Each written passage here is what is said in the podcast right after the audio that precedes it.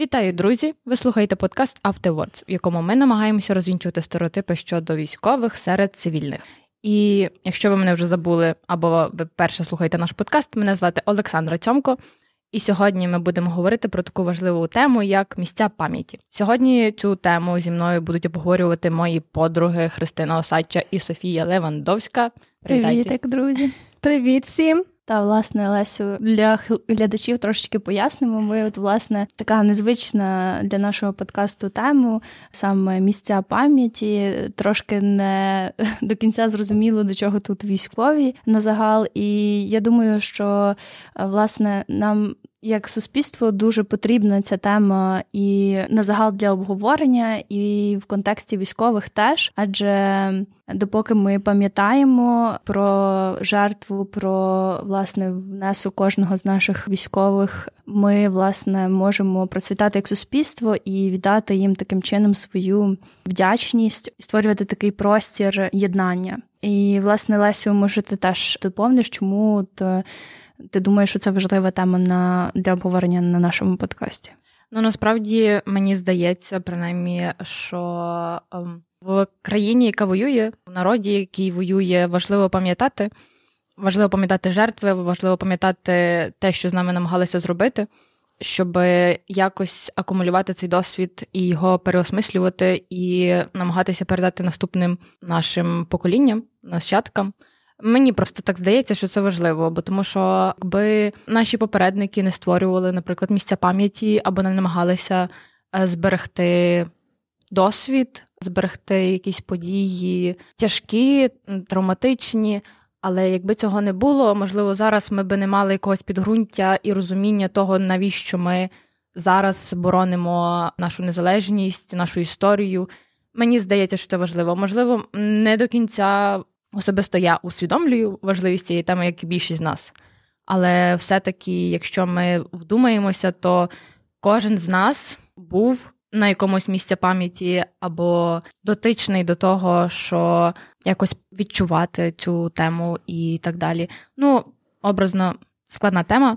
Попробуємо про неї сьогодні поговорити. Отож, ми так багато сказали вже разів, що таке місця пам'яті. Давайте внесемо якусь е, якісь означення, якісь рамки, в що ми вкладаємо саме в це поняття. От, дівчата, заготувались. Та-та, ми готувалися. Отже, місце пам'яті цей термін ввів французький дослідник П'єр Нора.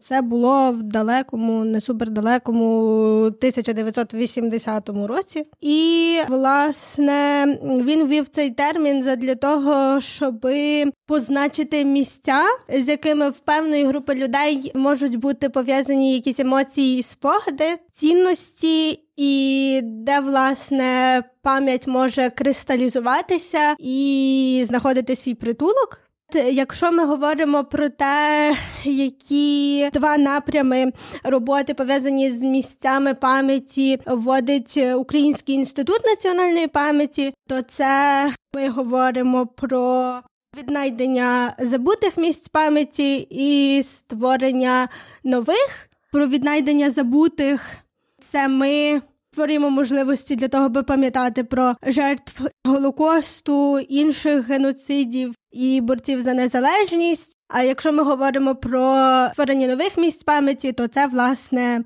спосіб вшанувати сучасних героїв української нації.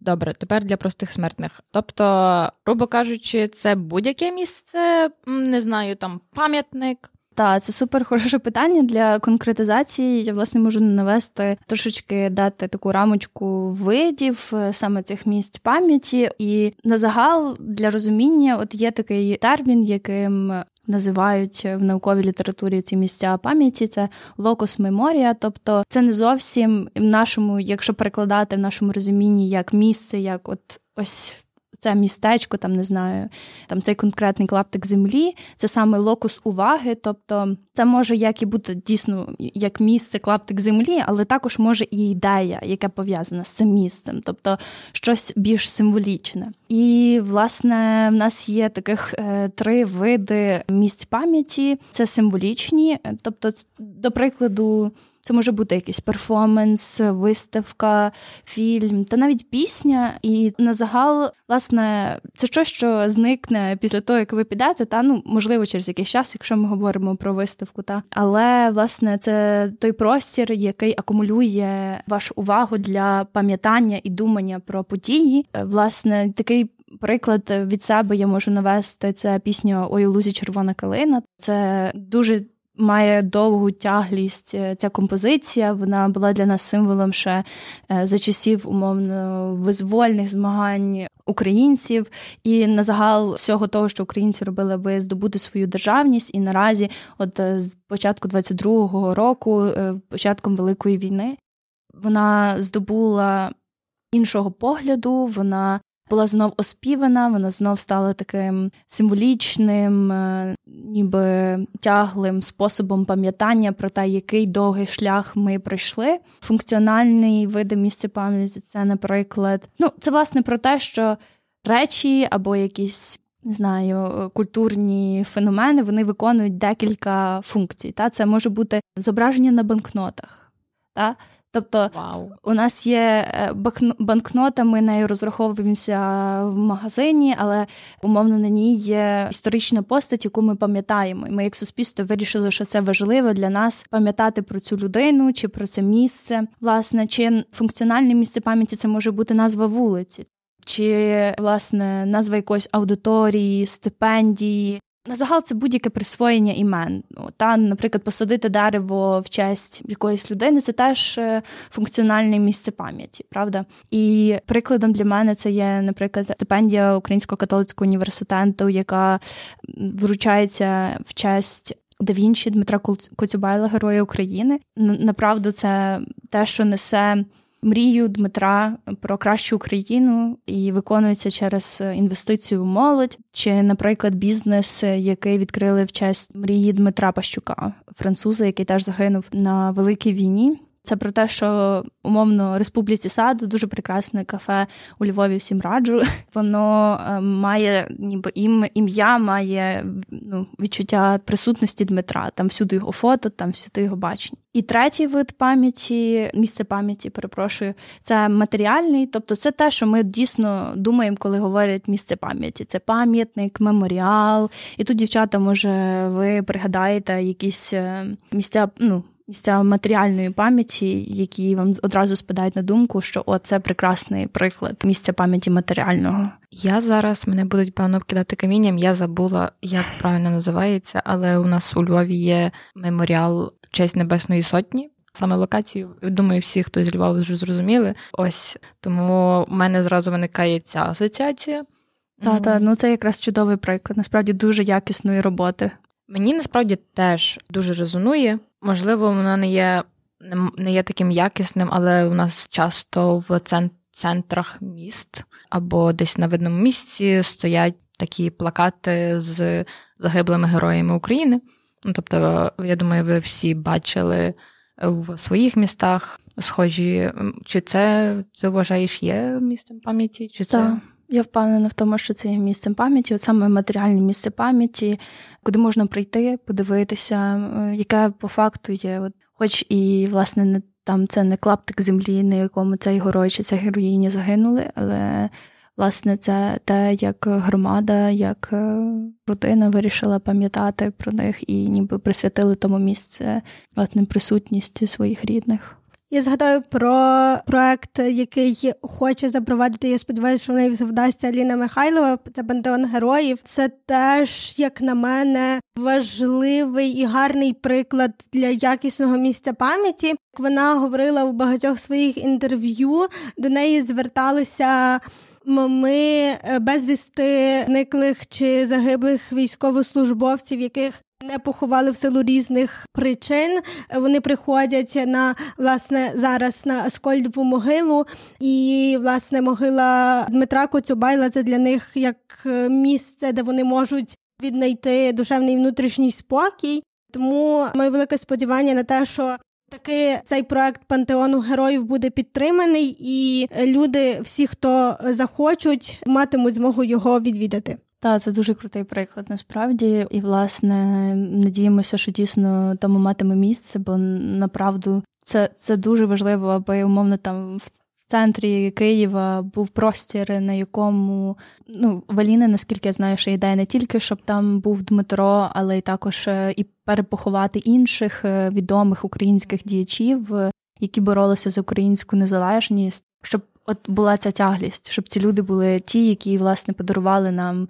Цю ну власне незалежність не подарували, вибороли, борють до сих пір. Вони мали почесне місце в нас в столиці. Ось і щоб там були вшановані власне герої і сучасної війни, ага. і історичних подій минулого.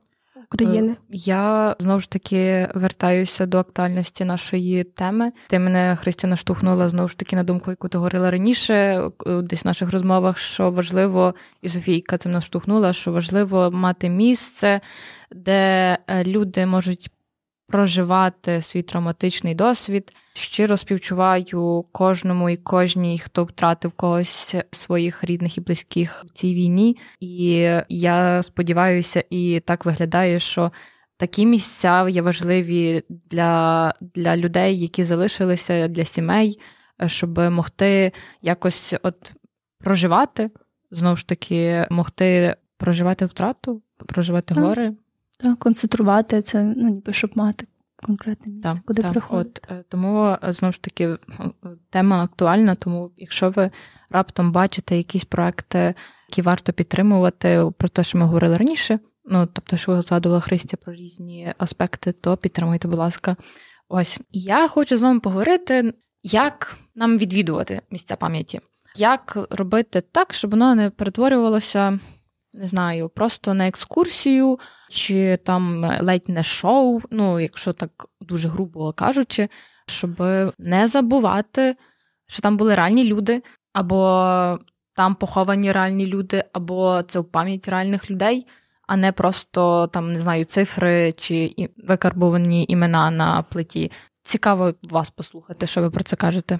Та на загал це дуже хороше питання, і я думаю, що це прекрасний простір, аби про це проговорити, так як на загал, ну, немає якогось, не знаю, знаєте, англійської таке set of rules, тобто немає якогось списку правил, та дійсно, який каже: от це робіть, це не робіть, так поводитись, тут не треба, тут селфі ніколи в житті не зробіть там на тому місці, а чи там фоточки можете, з такого ракурсу можна, з такого ні. Та. Тут я думаю, багато чого залежить від е, нашого погляду та й загального ну, розуміння етики. Бо місце пам'яті, як ми розуміємо, це от місце, яке не має якоїсь позитивної конотації. Та це місце скорботи, це місце про те, щоб е, подумати, чому ну. Чому це сталося? Передати це якби концентрація знання, яке там через 50 років умовно наші нащадки пройдуть, і вони теж відчуватимуть не тільки це звірину реакцію на от, трагедію, а вони також зрозуміють цю тяглість того, чому це сталося, як нам не повторити цих помилок, які привели до цієї ситуації. Та? І я я коли ресерчила і думала про це питання та для себе, то прикладом взяла музей пам'яті жертв Голокосту в концентраційному таборі Аушвіц. У них на сайті є от дуже багато різних правил. Це великий е, комплекс, там багато всього, але власне є такі невеличкі правила поводження в самому музеї, та як місці пам'яті, і там дають такі загальнорозумілі, я думаю, речі, але умовно вдягатися відповідно. Та? Тобто ми не можемо прийти на місце пам'яті в купальнику і, типу, загоряти. Та?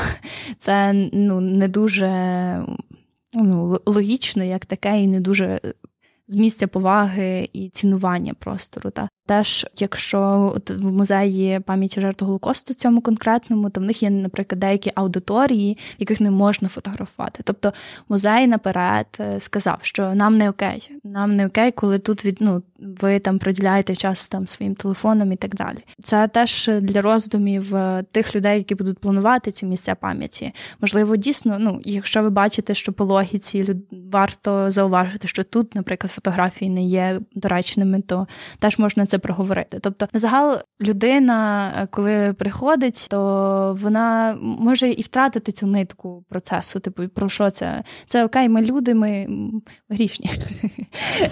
Ми, ми можемо десь забутися, заблукатися в сенсах. Класно, коли є ці нагадування, а що нам окей, е, як творцям цього простору, щоб тут відбувалося там, е, а що не окей. Та?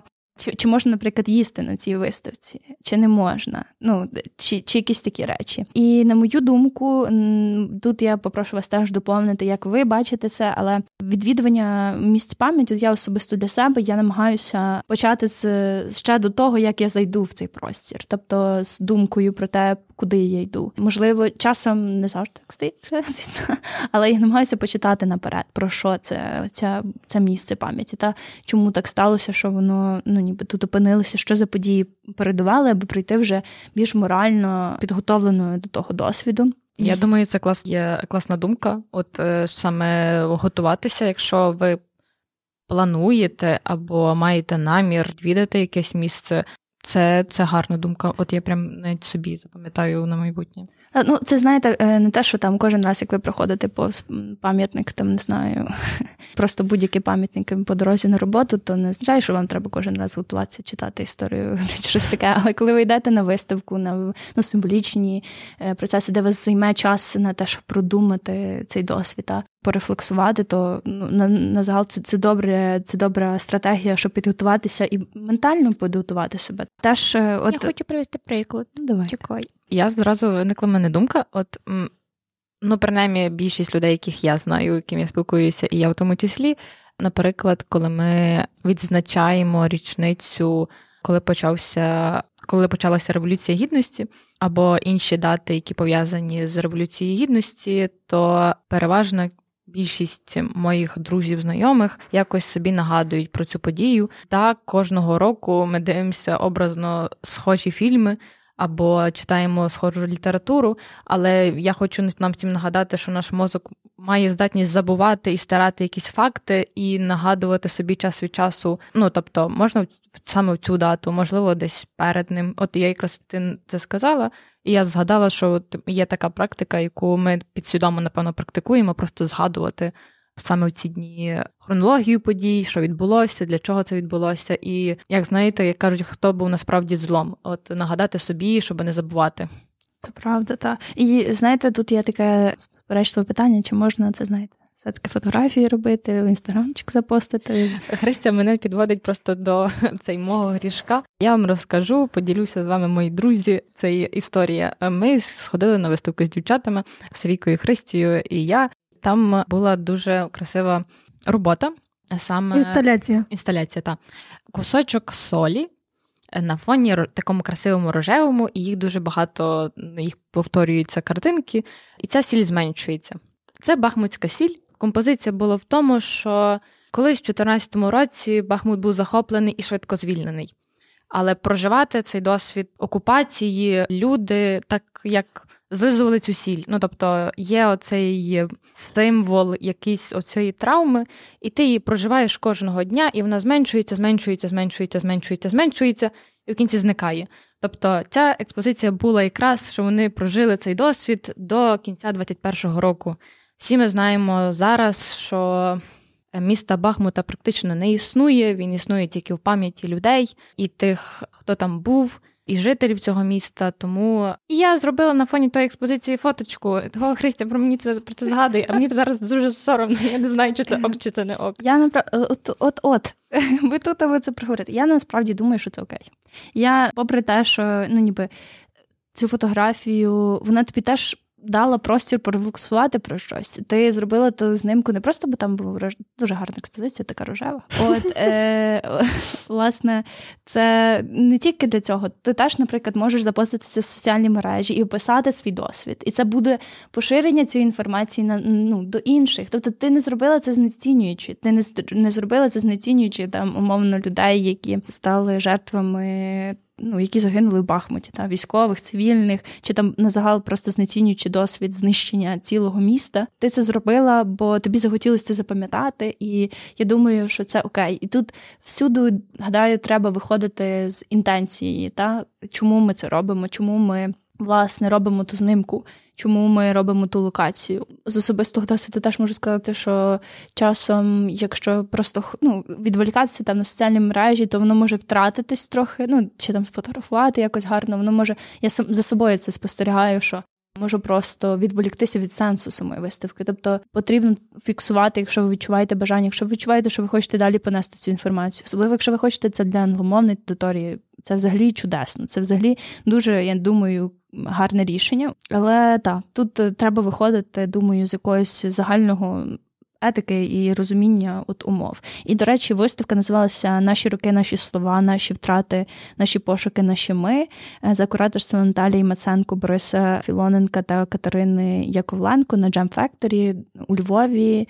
Дуже рада. Та приходьте, виставка буде до березня 24-го року. Я хотіла сказати якісь свої рефлексії на цю тему. Я думаю, що якщо можна зробити фото в місті пам'яті відповідно до правил інституції, то це може бути гарним е, способом згодом повернутися в цей досвід, порефлексувати знову через якийсь час, які емоції, які почуття власне ця е, фотографія викликає, і хотіла поділитися невеличкою історією. Е, подруги ми з нею сиділи за кавою, і, власне, я пропонувала їй е, відвідати Республіку Саду, про яку Христя згадувала раніше, і вона поділилася сукровенням, що їй складно піти в це місце пам'яті. Вона наразі не готова. Тому я хотіла наголосити на тому, що якщо ви відчуваєте, що зараз для вас занадто складно, занадто травматично, не часто не змушувати себе до цього. Тільки коли ви готові, коли ви відчуваєте, що та зараз я можу в певній мірі прожити цей досвід без шкоди для себе, тоді запрошуємо вас в місця пам'яті. Я ставлю свої підкопійки, але складний досвід це теж досвід. Тому я завжди апелюю і нагадую кожному, що складний досвід треба переживати, щоб ставати сильнішим. Тому цінуйте себе, поважайте свій свій внутрішній стан і ресурс, але в той же час не бійтеся складних досвідів. Це важливо у е, наш час. Е, пам'ятати і проживати.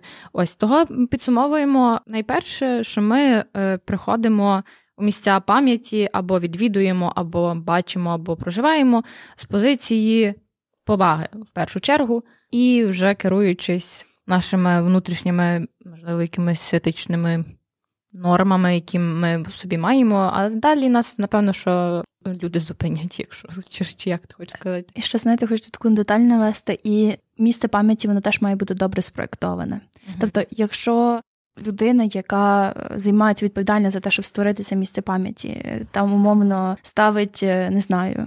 Дитячий майданчик в честь, не знаю, жертв якоїсь трагедії, це не ну, це не дуже правильно ми розуміємо, що воно спроєктовано так, що будуть приходити діти, будуть бавитися, буде весело, буде ну, там, сміх і решта. Тобто не те, що там на місцях пам'яті можна сміятися, та можливо в якихось контекстах е, ну це, це теж окей, та але це не буде місцем пам'ятання, та це буде лише функцію гратися на гойдалках, е, виконувати. Воно не буде нести те, що потрібно. Тому правильно спроектоване місце пам'яті, воно теж несе за собою якийсь ну, більш етичну поведінку в людини, яка приходить туди, бо вона саме місце сприяє тому, аби вона поводилась відповідно. Тобто це теж важливо розуміти.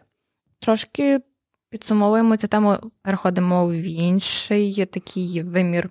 Як на мене, у мене завжди було питання, чи, чи є.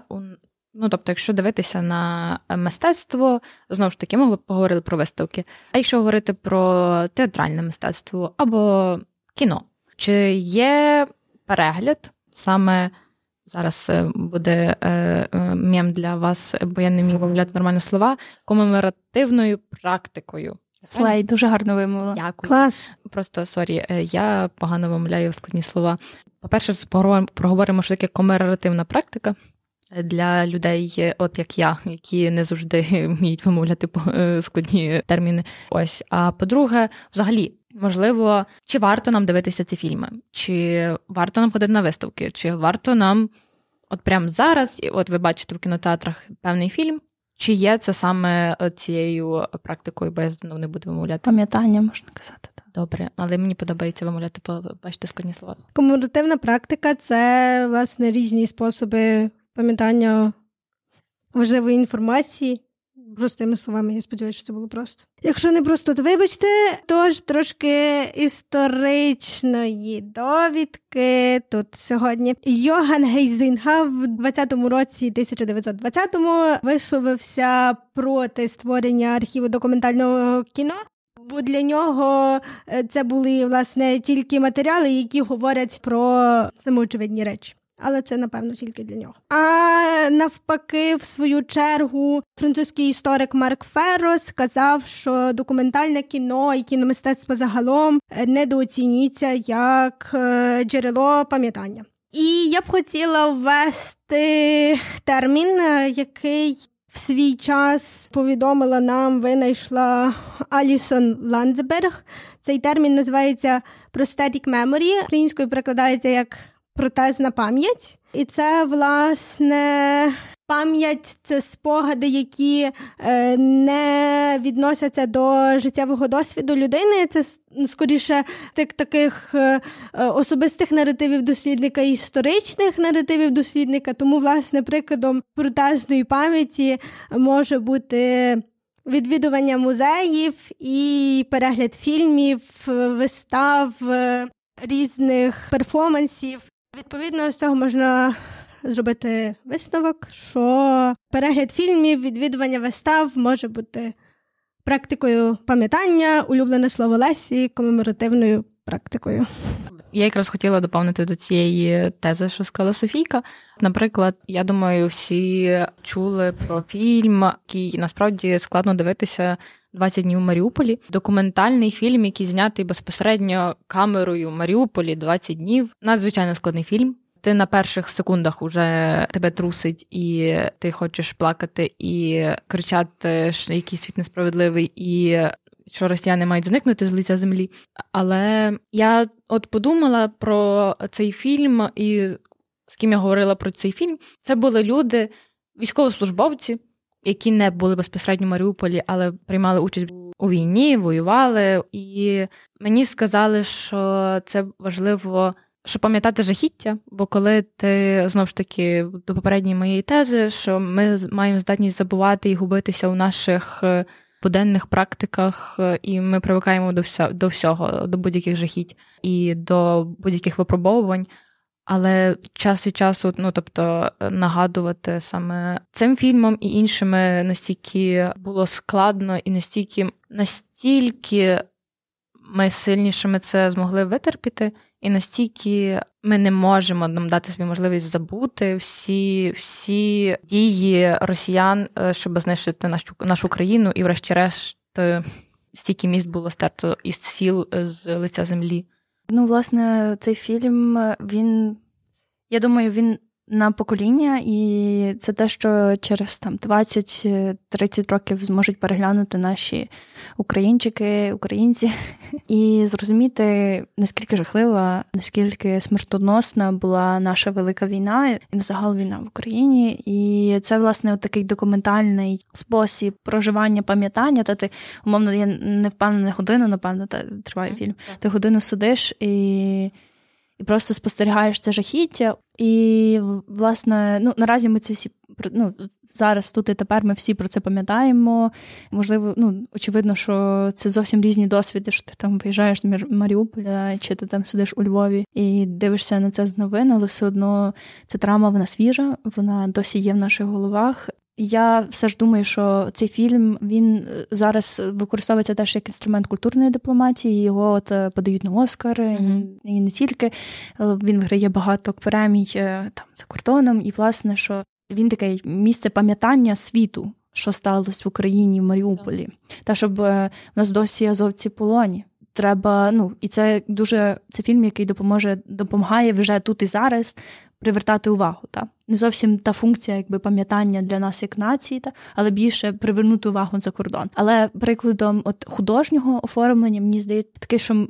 Можливо, він там не ідеальний, я не критикиня фільмів чи щось таке, але фільм Кіборги та про захист Донецького аеропорту він дуже якісно художньо, отак е, стає таким локус меморія, та місцем пам'ятання про те, що сталося. І для мене, як е, ну, я була дуже юна, мені було 12 років, коли сталися події в, в Донецькому аеропорті. І для мене це було навіть е, ну просто дізнатися з нуля з цього фільму, що ж сталося там, що це за події були. І зрозуміло, що це не там документальний фільм, там немає умовно справ... ну, там, напевно, щось на е, справжніх подіях, на справжніх кіборгах, але це не живі історії, які там 100% відображаються в фільмі. Та. Але художньо опрацьовано, і це дає простір рефлексувати, бачити і пам'ятати про те, що, знаєте, я не мала досвіду ніби забути, mm-hmm. бо я би це не знала. Та, то, то, власне, таку роль е, цей фільм дуже гарно виконує, і прикладом, ну, та, дійсно, що це недовго тривало, але таке потужне пам'ятання. Я введу, візьму на себе е, одну хвилинку уваги. На момент запису цього подкасту понад 1500 оборонців Азовсталі знаходяться в полоні. З них близько 700 – це бійці бригади Азов. Тому пам'ятайте, що люди, наші люди знаходяться, їх дуже багато знаходяться в полоні. Е, не забувайте про це також і нагадуйте це кожного дня всюди, де тільки можете. Полон вбиває. Дякую, Леся, що підсвітили цю тему. Це важливо. Так. І в тому числі я думаю, що нам, от ми зараз, бачите, згадуємо і людей живих, ми згадуємо трагедії, бо полон це завжди трагедія. Come on, це надзвичайно складно, і я не уявляю, як переживають це люди, які в полоні, і які сім'ї, яких їх чекають.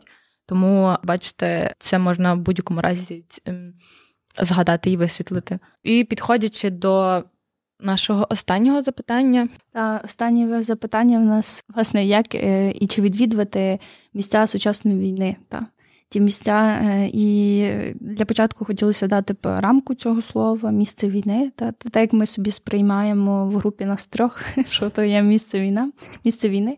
Власне, думаю, тут має сенс говорити про місце війни як про безпосереднє місце, де сталася трагедія. І тут вже виникають питання: а як же ж ходити в ці місця? Та як їздити там, мовно, чи треба їздити на докуповану Київщину, Харківщину?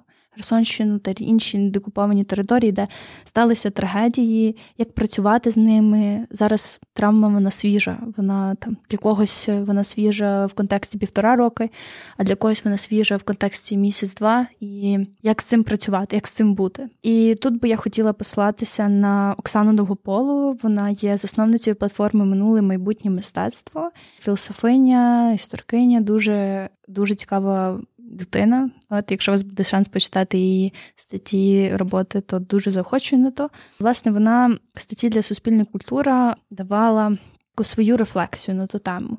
І направду вона вона згадує культурологиня, ну як людина, яка заснована е, таку культурну платформу. Вона говорить про те, що як тільки там деокупація проходить, то ми збираємо свідчення. Та у нас вже з'являються усно-історичні якісь речі, і це в речі, звісно, що ми понесемо далі там на трибунал, і що будуть е, аргументами для того, щоб засудити росіян за їхні звірства. Але також це і момент, ну, ми збираємося і для власного пам'ятання, не тільки щоб довести якусь інформацію. Ми також починаємо відбудовувати якісь речі. Та? І тут е, ми ну, потрібно закладати цю думку, а як ми будемо відбудовувати так, щоб пам'ятати про те, що сталося з цією будівлею, з цим, з цим досвідом.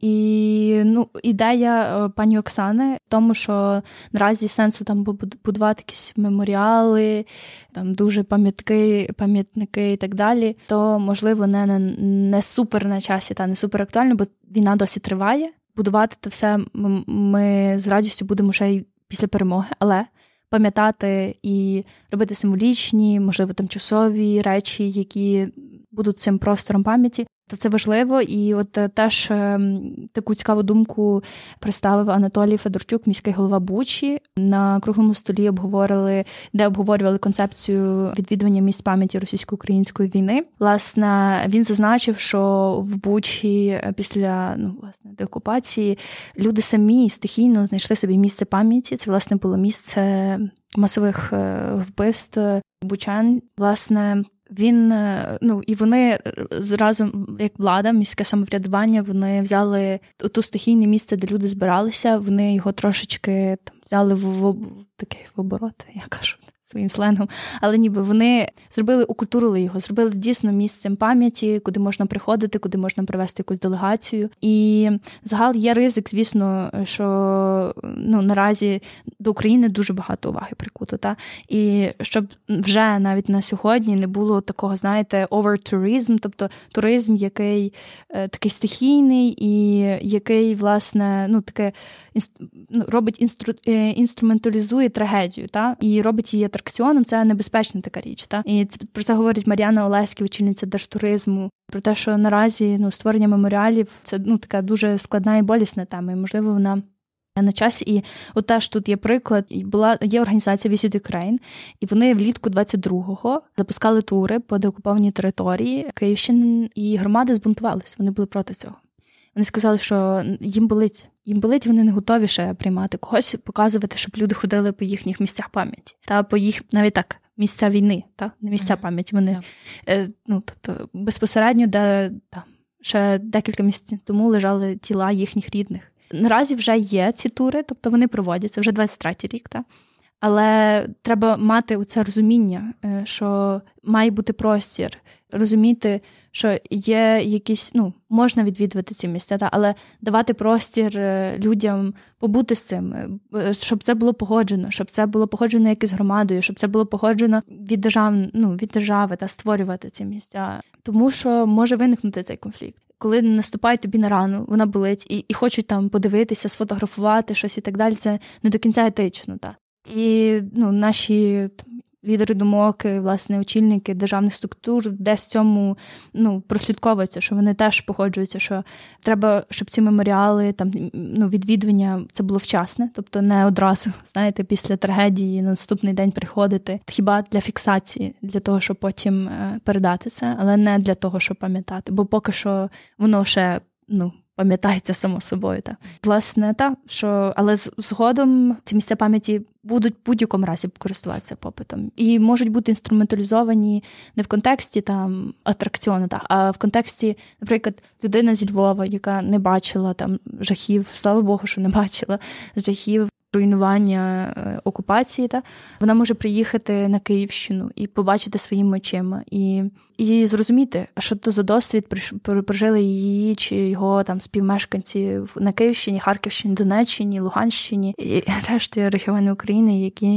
на жаль, мали цей досвід окупації. Та. Я скажу думку про те, що я нещодавно була на деокупованих територіях Херсонщини.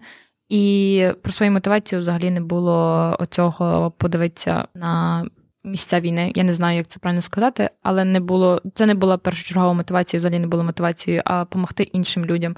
Тому ем, мені цікаво, звичайно, було би поговорити з людьми, які в першу чергу хочуть подивитися, просто подивитися. Але я думаю, що зараз пріоритетніше допомагати тим, хто тут є, хто живий, е, і намагатись налагодити життя кожного українця і українки, які пережили е, окупацію і пережили всі жахіття цієї війни. Та тут ще, до речі, хочу додати те, що з цього саме круглого столу була така думка е, цікава одної дослідниці і заодно і мешканці Бучі, яка говорила про те, що ніби не не малюйте ну, не малюйте соняшники на евакуаційних автомобілях, бо ну там в той момент 22-го, тому що воно досі були. Вони вони ще не зацвіли в той в тій громаді. Та? Вони ще болять. Це це ще автомаці... цей евакуаційний автомобіль. Він ще має місце бути там для того, щоб громада прожила цей досвід. От і власне вона е, для себе як от дослідниця і плюс. Жителька деокупованої громади, вона говорила про те, що коли буде безпека, ну тобто відносно та, поки в нас триває повномасштабна війна, ми не можемо сказати, що в якийсь момент е, десь в якійсь регіоні є безпечно. Але коли ми закладемо, от власне цей ну, відбуд... допоможемо відбудуватися, будемо з думкою про пам'ятання закладати якісь речі, коли будемо відбудовувати, це теж дуже важливий елемент. То після можна буде вже створювати ті меморіали. І ти згадувала от е, про свій досвід на Херсонщині, що е, голова адміністрації військової, та? Та, та, та. він е, казав про те, що туризм е, як такий може стати ну, Та щось так. От та згадую про те, що це може стати один з ключовим економічного відродження регіону. Mm-hmm. Тому що всі ми знаємо, росіяни постаралися в лапках е, і замінували практично все, що можна було замінувати. І е, більшість е, земельних угідь, які могли використовуватися для вирощування культур, якихось заміновані. Тобто в Херсонщині зараз складно з тим, щоб думати над якимись альтернативами, а туризм може стати якраз цією можливістю але як це буде втілено? Я думаю, що якщо підійти, як ти казала, до цього свідомо і не стихійно, для того, щоб знову ж таки, як ти казала, не перетворити це атракціон, то це може бути справді крутим інструментом і для збереження пам'яті, і для того, щоб показувати світу, і показувати українцям, і показувати всім певні речі. Я скажу так. Я думаю, що фіксувати. Місця сучасної війни і документувати їх, поширювати їх на міжнародну спільноту потрібно запрошувати іноземців, відвідувати місця сучасної війни, коли це буде безпечно, і коли це буде е, за згоди мешканців деокупованих чи інших постраждалих територій України. Це важливо і це може бути інструментом, який власне спростує е, чимало дезінформації, яка орієнтована на міжнародну спільноту, в тому числі з боку нашого ворога. Отож, ми завершуємо нашу довгу розмову. Вона була трішки стихійною, трішки з жартами моїми, перепрошую, якщо що. Е, але я сподіваюся, так ми не дослідники, ми дослідники цієї теми, але ми не спеціалісти в цій темі, і знову ж таки, можливо. Якщо у вас е, є якісь питання або е, уточнення, або зауваження, пишіть, е, кажіть, ми будемо раді їх врахувати і висвітлити. Але хочу закінчити цю розмову цитатою е, Катерини Прокопенко, керівниці Асоціації родин оборонців Азовсталі, а саме живі повинні боротися за полеглих здорові за поранених, а вільні за полонених. Сподіваюся, ця фраза вас наштовхне на якісь думки. І пам'ятайте, що Росія держава терорист. А ми чекаємо на ваші поширення, чекаємо на ваші реакції і слухайте нас, будь ласка. Любимо, обіймаємо і сподіваємося, що ще, ще, ще щось запишемо в майбутньому. Посилання на виставку і якісь інші джерела сайти, які ми використовували при підготовці до цього подкасту, залишимо в описі під відео. Дякую. Дякуємо. Слава Україні! Героям слава!